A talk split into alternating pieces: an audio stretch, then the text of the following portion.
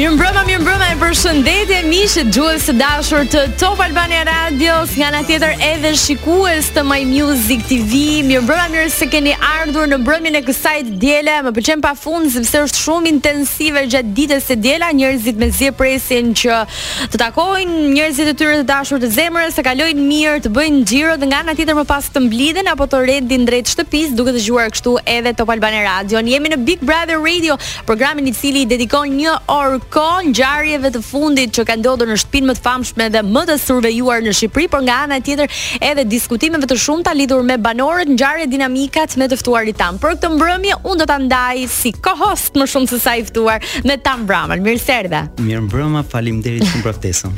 Tan na kishe munguar ke kohë që nuk të kemi parë më vërdallë nëpër intervista, nuk ke qenë shumë shumë aktiv në në televizion. Faktikisht unë ngaqë po merrem me projektet e mia, Hip Hop mm -hmm. International edhe palestra kam hapur studio të re kërcimi.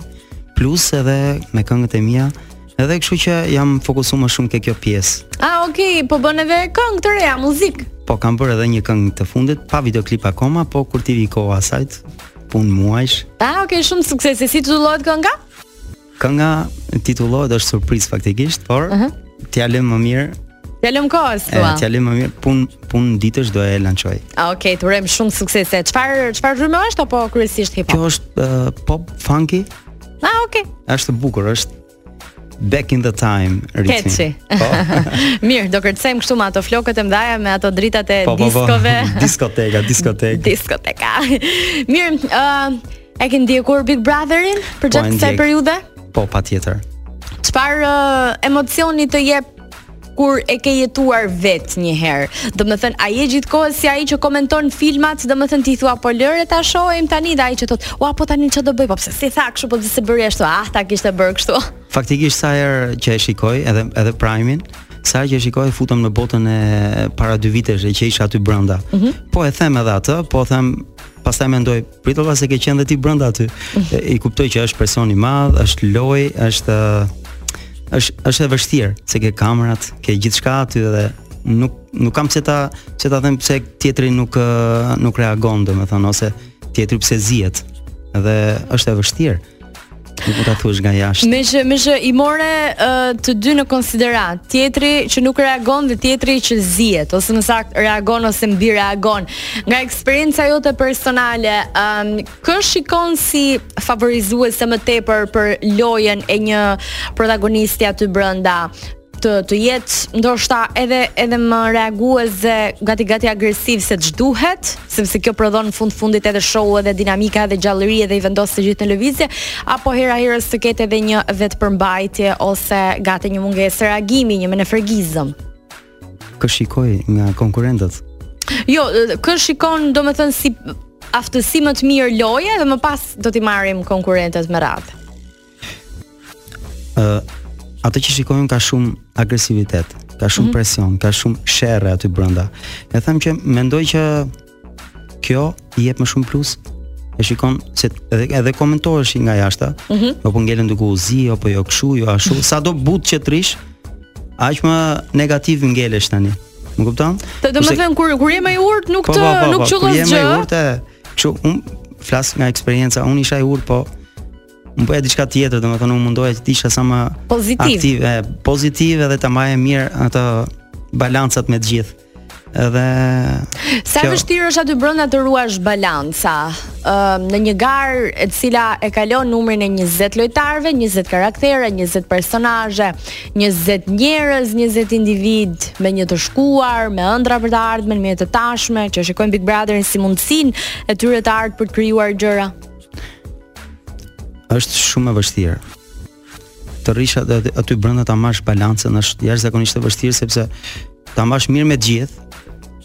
Del dikush siç siç ndodhi ke Big Brother 1 që thonte dikush aty që e mbaja mirë, mm -hmm. thonte ik shko bëja bëja qokën tani atij tjetrit. Domethënë ku ishte mund i liri. Ah, të marrin në një formë po, po, po. servile po, thua? Po, ik shko bëja qokën tjetrit, domethënë ai mendon që të bëri për vete.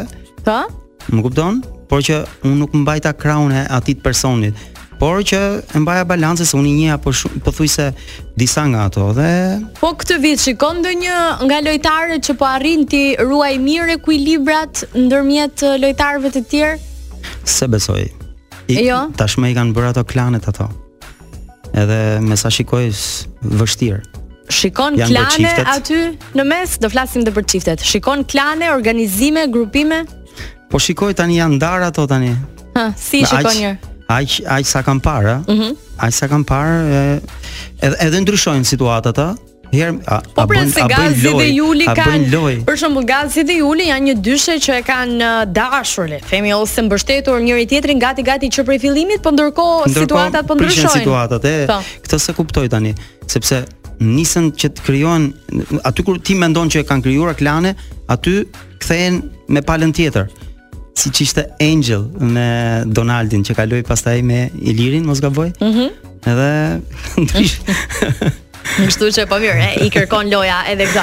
E pe prajmin mbrëm një prajm i cili serviri pafund surpriza, momente dhe ngjarje, por përpara se të shkojmë tek prajmi i mbrëmshëm, unë dua të ndaj me ju platformën EasyPay, që është platforma e parë e pagesave në Shqipëri që nga viti 2010 dhe është krijuar për dy kanale kryesore, aplikacionin dhe pikat fizike kudo në Shqipëri. Aktualisht ky aplikacion është përshtatur në tri llogari sipas përdoruesve, klient i rregullt EasyPay, klient biznes dhe klient Express, i cili ka nevojë vetëm të kryejë disa pagesa që më pas të vazhdojë i lumtur në në jetën e tij, por pagesat duhet të jenë të shpejta. Dhe pikat fizike EasyPay kudo nëpër Shqipëri. Nga ana tjetër, edhe Ria Money Trans Sfer um, ka një shtyrje të afatit për ofertën e dërgesave nga Shqipëria kudo në botë nëpërmjet partneritetit disavjeçar që kanë së bashku Ria Money Transfer dhe EasyPay, kompania e dytë e ma, më e madhe e transfertave të parave në botë. Rikthehemi në valët e Top Albania Radios, jeni me mua Albanën, Tan Bramën dhe DJ Dankon atje në asistencën tonë. E ndërkohë jemi gjithashtu në My Music TV Por kjo video do të shpërndahet më pas në të gjitha platformat tona sociale, mos harroni të bëni subscribe në YouTube në kanalin tonë zyrtar Top Albania Radio. Nga ana tjetër, dua që të ndaj me ju një aventurë të re që ka të bëjë me Luv Club, të cilët kanë sjellë dy parfume të reja për t'u kujdesur për flokët tuaj, Amabilis dhe Bestia. Amabilis një aromë që shtrihet si një përkëdhelje e butë për flokët dhe Bestia një parfum që shpërthen me fuqinë dhe ndjeshmërinë e saj të fortë. Zhytuni në botën tonë të mrekullueshme të parfumeve dhe zbuloni notat e thella të sensacionit dhe ndjeshmërive të bukura unike. Mos humni asnjë rast nga ana tjetër jo vetëm parfumet e flokëve, por mos harroni është edhe gjithë linja e kremrave të kujdesit ndaj lëkurës tuaj. Mirë, po flisim pak për prajmin e mbrëmshëm Tan, uh, një prajm i cili siç po thoja ndër të tjera jo vetëm surprizat pafundme që serviri, gati gati pothuajse për çdo banor i cili lufton gjithë javën për të kapur atë moment, atë minutazh aty, atë video edhe pse mm -hmm, bëjnë herë herë sikur mërziten, na keni kapur këtë, s'na keni kapur atë, por e shijojnë. Uh, dhe dua të ndalem pak tek uh, dy banorët e larguar nga shtëpia, Albi Nako si e, i larguari dhe i eliminuari nga votat e publikut për uh, atë votim, televotim që ishte bërë përgjatë javës dhe Arta Kabashi përgjatë televotimit që u hap në mbrëmjen e prajmit. Ndalemi pak tek Albi. Ti Albin e njeh personalisht? Kam vite. Albin e kam mik, kam vite që e njoh mm -hmm. edhe që Tani fillon loja, Ledion. e ka bërë të fortë fare. Po e ka, e ka po, lënë tani.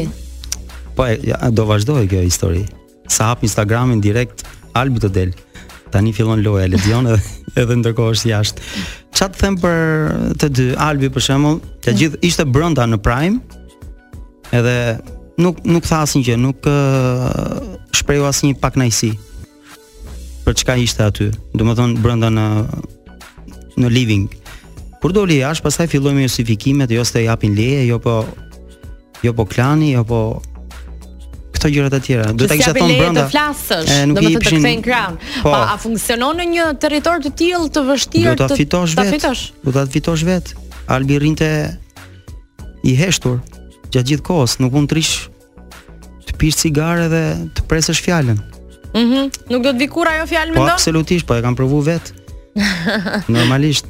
Um, nga ana tjetër duke e njohur nga jashtë Albin, ne e njohim nëpërmjet ekranit dhe a um, pritshmëritë të paktën përgjatë hyrjes së tij nga publiku, le të themi që ishin të një steke të lartë. Okej. Okay. Duke u nisur nga nga temperamenti i tij që është goxha goditës, therës, sarkastik i fortë, prerës e të tjerë. E kuptoj, e kuptoj. Por goxha ndryshe në atë raport. U kthye në vete menjëherë sa doli që pati edhe mini debatin le të themi me Arbrin. Okej. Okay. Uh, brenda shtëpisë me sa ke parë ti, çfarë ndryshon nga Albi jashtë? Çfarë e penalizon sipas teje një?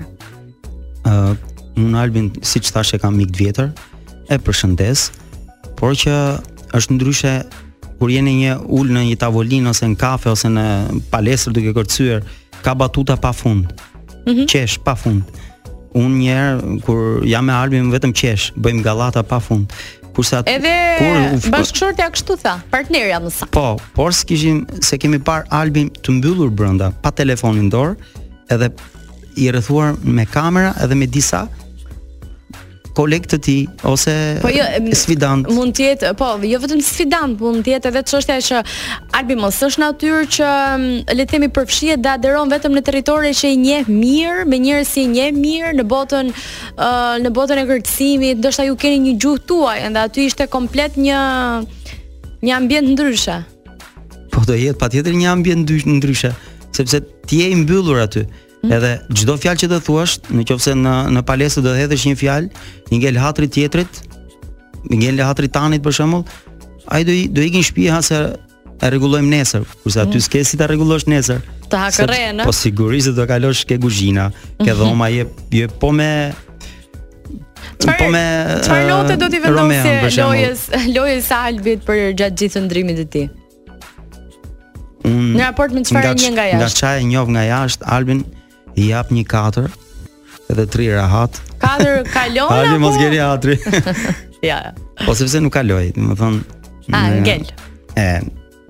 Pra tani, për Big Brother nuk tashi, jemi. Nuk kishte për Big Brother dhe atë nuk e thot vetëm tani, se e di si është muhabeti. Hmm. Se kur dola nga Big Brother unë, hmm. më thonin s'ishte për ty ai format. Ë? Nuk ishte për ty. Tani kur e provojnë vetë se kam edhe për se kam për Albin, ë? Dhe për të gjithë këto tipat që thonë që nuk ishte për ty ky format, ky sport o plak. Kur e provojnë vetë, kur e provojnë vetë, rrin si pula t'lagme. Kështu që Ta mbajnë tani. Provojeni. Po, po. Kushdo është ndryshe. Ndryshe je jashtë dhe ndryshe kur je brenda. E rëndësishme është jo të futesh brenda në Big Brother, po si do dalësh. Ti, kjo është, ky është problemi. Pse si në në Flas... rastin konkret, uh, t'i marrim të dy tani, si doli Albi edhe si doli Arta. Gjithashtu edhe pjesa tjetër që janë eliminuar, për shembull Lisi është një nga ata emra që ka dalë me shumë kokë lart, shumë pozitiv, po. publiku po. Ndoshta kemi edhe tendencën ne që ta duam shumë. Po, e kuptoj.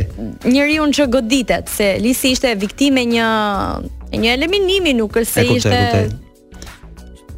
Tani është uh, faktikisht si doli Arta dhe edhe Arta për shembull e nisi mirë fillimisht mm -hmm. hyrjen e saj e nisi fort duke bërë debate këtej andej, por që Ra në gjumë, nuk u dëgjua më Arta. Kështu ishte edhe Albi. Nuk e di çfarë note t'i vë këtyre dyve tani po. Jo, s'ka problem. Ndërkohë pjesa tjetër e atyre që qëndrojnë aty brenda.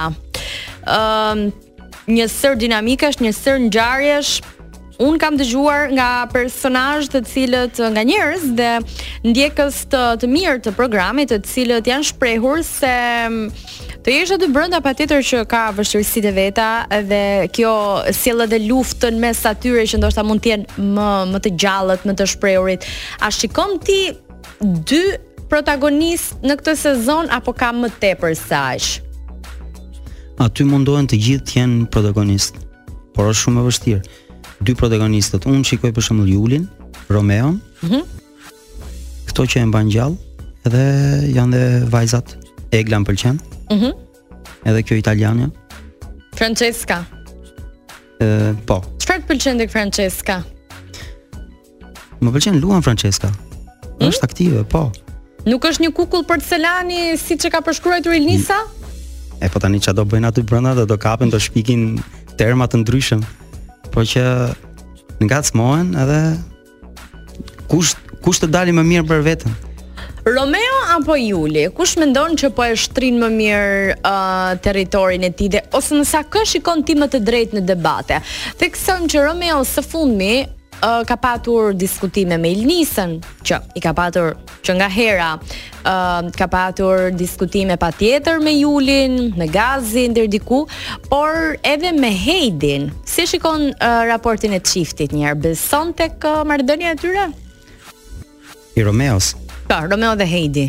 Po kanë krisje goxha këto kohë sepse më duket Romeo pret diçka tjetër nga Heidi. Nuk e di po i heq, i hecën, nuk e nuk e kuptoj absolutisht. Nuk e, domethënë, unë e kam thënë dhe diku tjetër që i besoj, i besoj marrëdhënies në çift, por që çdo dita ditës ka përçarje, nuk e di, ngel hatri shpejt.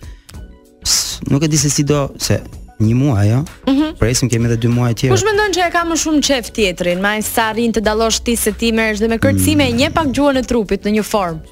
Edhe se më shumë është Heidi. Është më e përfshirë Heidi thua? Më e përfshirë Heidi, mënyra se si e shikon, mm -hmm. se si e tërheq, se si i flet. Por edhe Romeo nuk është i pakët, ë. e kemi parë që është goxha i ndjeshëm edhe përkundrejt të tjerëve. Ndërkohë kemi edhe çifte të tjera në sfond, do t'i komentojmë, por meqë po flisim për Albin pak më parë, dua të ndaj edhe një sondazh që ka realizuar Top Albania Radio, si e komentoni daljen e Albit, 69% e votuesve uh, janë përgjigjur e drejtë, nuk kishte çfarë jepte më, nga ana tjetër 24% e votuesve nuk e filloi Kurrë lojën, donim ta shihnim të luante dhe 7% nuk duhet të dilte. Mirë, nga ana tjetër, nga tre banorët e rinj që u futën, cili mendoni se do të bëjë lojë? E pritëm, e pritëm, e pritëm, e pritëm deri në fund dhe thamë kush janë more këta, kush janë këta, se ca dalin e ca hyjnë është kjo lufta e bukur mes okay. atyre që vijnë me një bagazh dhe me një informacion të krijuar dhe atyre që nuk dinë absolutisht asgjë nga bota jashtë. Sara, Por Sara K, mos harro se Sara tjetër okay. është brenda Sara Karaj. Uh, 30% Silvi, Silvi Fort, Forte. Uh, e ka emrin artistik, por Silvi që jeton edhe jashtë, ishte sipërmarrëse e tjera e tjera. 21% dhe Julia. Julia Iliriani, 49% e kanë votuar këtu pothuajse 1000 uh, 1300 njerëz. Pritshmëritë e larta për Julian, ti beson, e njeh Julian. Është aktore shqiptare e konsiderueshme. Me thën të drejtën, i kërkojnë gjithë Do ta ndaj Mirushin. Se nuk e nuk e mbaj mend. Vërtet. Nuk e mbaj mend. Të tre nuk i mbaj mend. Mhm. Mm më beso ose kam qenë përgjumësh ose ose vërtet nuk i mbaj mend. Mirë, atëherë le ta marrim kështu në konsideratë se kemi një shkëputje publicitare, okay. por po ta po ta bëj un para pritën që ta kesh pyetjen të menduar. Çfarë uh, mendon që sjellin tre banorë të rinj në shtëpi? Mund të sjellin uh, sepse Silvi ka thënë që një tre prej vajzave, ku me Sarën ka thënë, kam flirtuar, do dalin edhe fotot. Ç'na i doli një tjetër Sarës. Bardhit. Një Bardhit se një doli tjetër Bardhit. një arsye për më shumë për t'u kapur Bardhi. Nominim Zarfi i Zi, Zarfi i Kuq. Jemi në pjesën e dytë të programit Big Brother Radio këtu në Top Albania Radio dhe në My Music TV. Shumë faleminderit ju që qëndroni me ne dhe na ndiqni. Jeni me mua Albanën, Tan Brown dhe DJ Dan. Ku nga ana tjetër Këtë muaj dashuria nuk njeh kufi ashtu si uljet në të gjithë rrjetin e dyqaneve të Max Optika, të cilët ofrojnë çmime të jashtëzakonshme për skeletet optikë por edhe për syzet e diellit nga markat dhe brendet më prestigjioze në botë, duke ju bërë kështu të mundur që deri më datë njëzet e nëntë shkurt ju të keni mundësinë t'i dhuroni atyre që i doni sa bota Syze të markave siç mund të jenë um, Gucci, Prada, Chopard, Saint Laurent e të tjerë e të tjerë, me çmimet më të lira në treg. Vizitoni të gjithë dyqanin uh, dhe rrjetin e dyqaneve fizike Max Optika, por nga ana tjetër edhe online. Max Optika Max Your Vision. Mirë, ishim me Tanin dhe po flisim pak për tre hyrjet e reja për uh, ato tri hyrje të cilat uh, çfarë uh, mendon ti se do të sjellin? Janë tre Janë dy të rinj edhe një zonjë një mm -hmm. grua që unë me sa njoh nga rolet, por edhe nga pritshmëria e publikut është shumë e lartë, mendohet që do të ketë një përplasje kokë më kokë me Ilnisën. Këto i kanë ngjallur publikut si diskutim, por çfarë mendon ti që sjellin tre banorë të rinj në, në shtëpi në këtë pikë të lojës? Atëherë unë me sa pashë edhe sot shikoj që Sara K po i afrohet shumë Meritonit në kuptimin që po e mbron për të. Në kishi. po, po e mbron shumë nëpër debate dhe kështu më duket se do futet në mes çiftit. Thua? Po sigurisht. Atë po shikojmë sot. Kinga është ajo. Ha, Kinga është. Që që edhe Meritoni besoj që s'do rezistojë, ëh. A, se mm, se Meritoni ka shumë dy muaj të tjera, po, po. Dhe dy muaj të tjera. E po çfarë mund të bëjë Ilnisa nëse ndien që dikush po, po ia afrohet? Po, po, shif sherr. Tani shikojmë sherrin edhe. Ja dhe pak, ja të shikojmë se është akoma fillimi, ë. Akoma nuk hyrjeve të reja. Nuk janë pozicionuar mirë. Po, po. Mirë, nga nga ana tjetër, um, ishim pak tek çiftet dhe gjithashtu hyrja e re djali Silvi tregoi që njeh një pjesë të të vajzave dhe me Sarën ka flirtuar. Tani nuk e dim se çfarë mund të konsiderojë ai flirt se gjërat sot janë bërë shumë subjektive. Por ai tha do dalin foto. Çfarë do të thotë kjo? Hyri një një tjetër personazh. A mendon që do do jetë jetëgjatë dashuria me Sarën e Bardhit nëse ka një dashuri?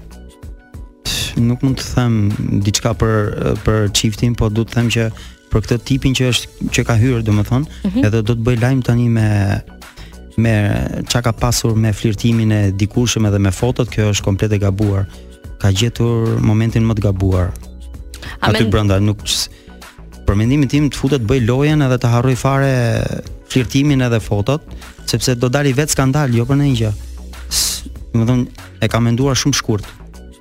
Edhe Romeo në fakt deklaroi që ishte takuar disa herë me Sara K-në nga rrethet e përbashkëta okay.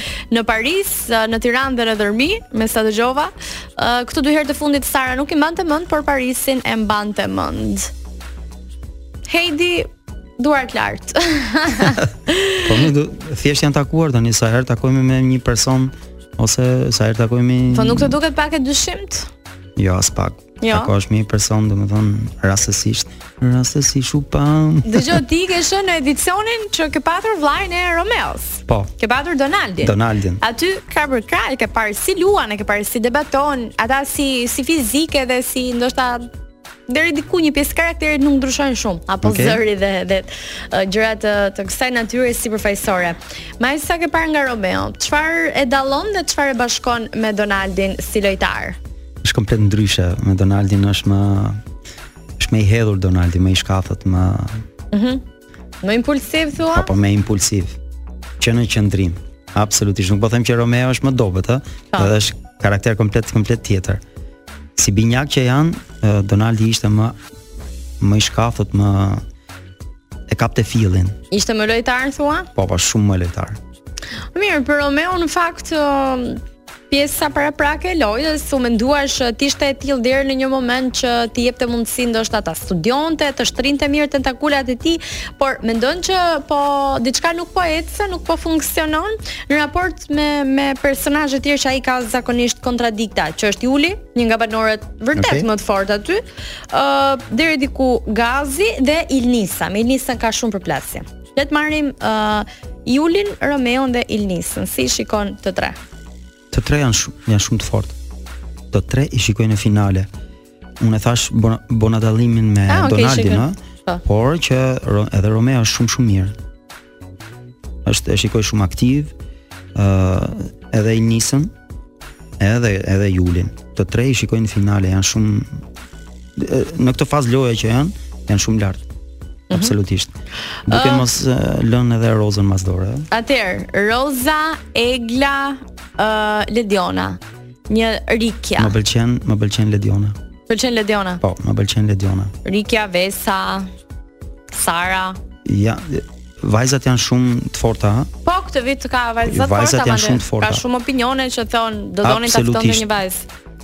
Po absolutisht i shikoj që vajzat janë shumë shumë aktive, luftarake edhe janë shumë janë shumë të mira.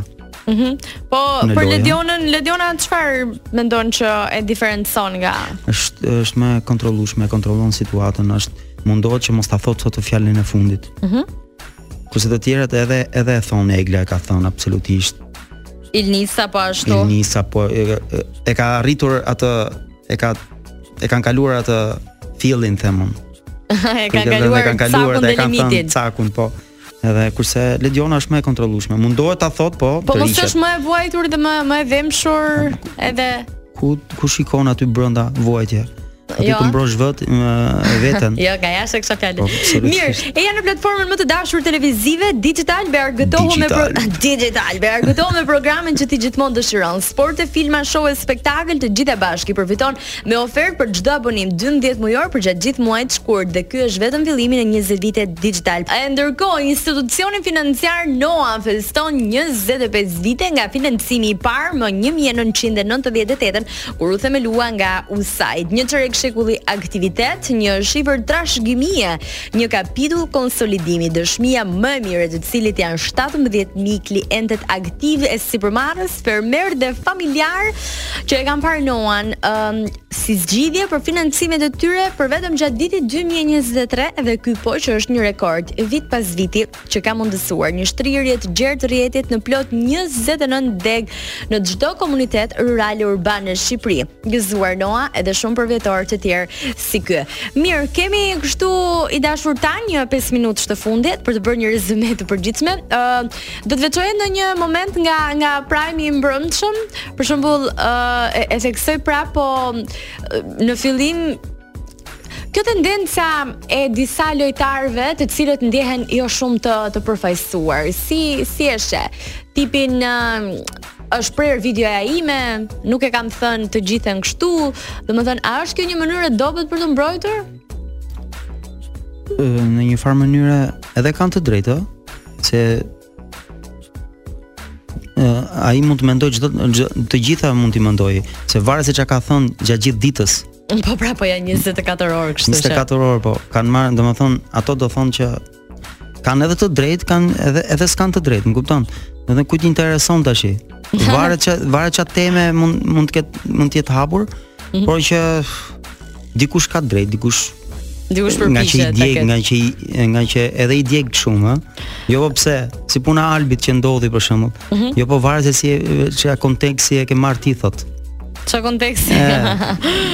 Varet se unë thash kështu, unë thash. Është le të flasësh nga kolltuku. Ai ishte një moment shumë fani për shembull. Ai ishte le, Tani ti Lori. Ishte ishte fantastik ai moment dhe kur Ledioni i thoshte mos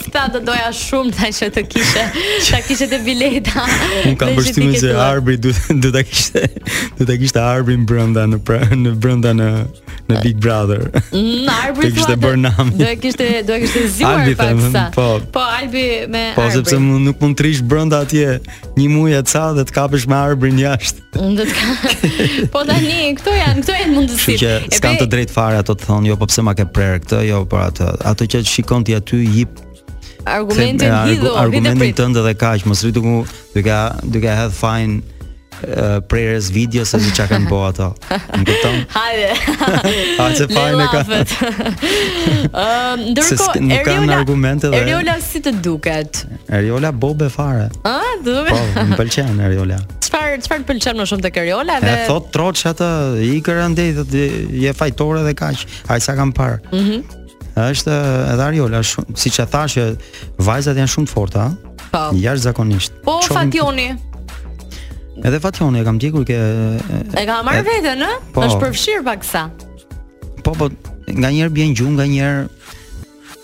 Tani që nganjëherë zgjohet nga gjumi.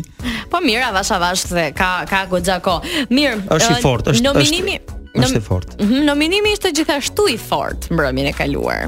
Janë po. katër emra, katër personazhe të cilët për hir të vërtetës uh, janë duke u investuar goxha në çdo gjë që bëjnë. Okay. Është Egla, Gazmendi ose Gazi, Juliani, dhe Sara.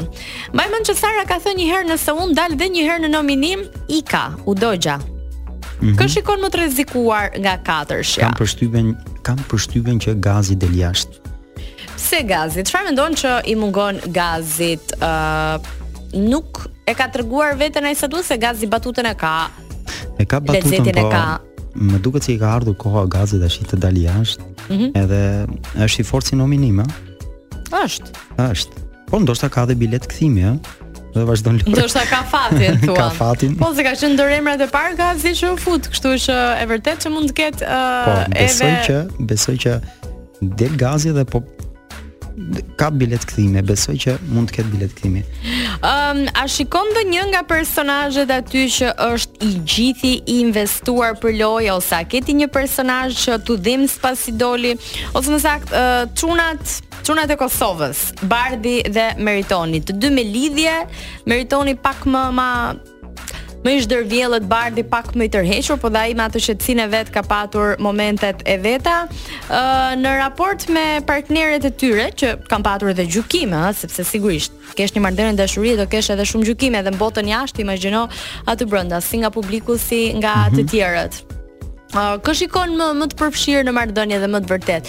Çfarë do të ishte Meritoni pa Ilnisën? Meritoni pa Ilnisën? Po Meritonin e shoh aktiv faktikisht, ha? Mhm. Mm Futet në në debat.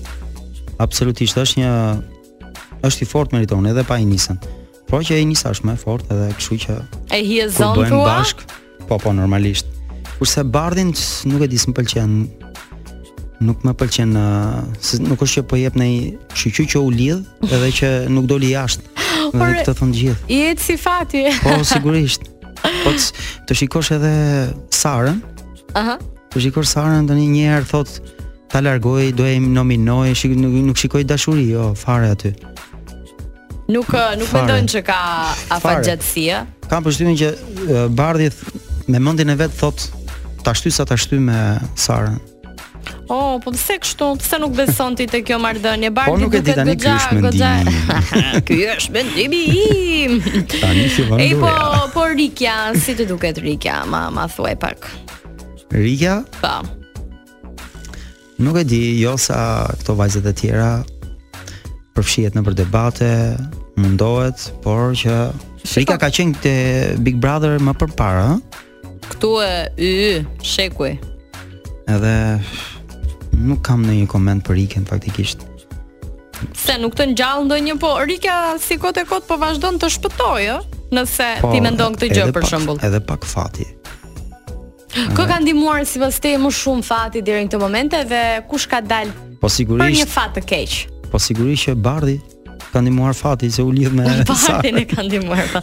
Mirë, shumë faleminderit Tan që ndave. Ishte kënaqësi u ndjeva shumë mirë me ju. Faleminderit shumë për ftesën. Edhe ne me ty, shumë faleminderit që ndave këtë moment me ne. Ndërkohë miq të dashur, Programacioni i Top Albania Radios vazhdon të ketë gjëra mjaft të mira për të sjellë pranë jush, kështu që qëndroni me ne. Unë Elbana dhe DJ Danku ju falënderojmë shumë. Kalofshi sa më bukur natën e mirë.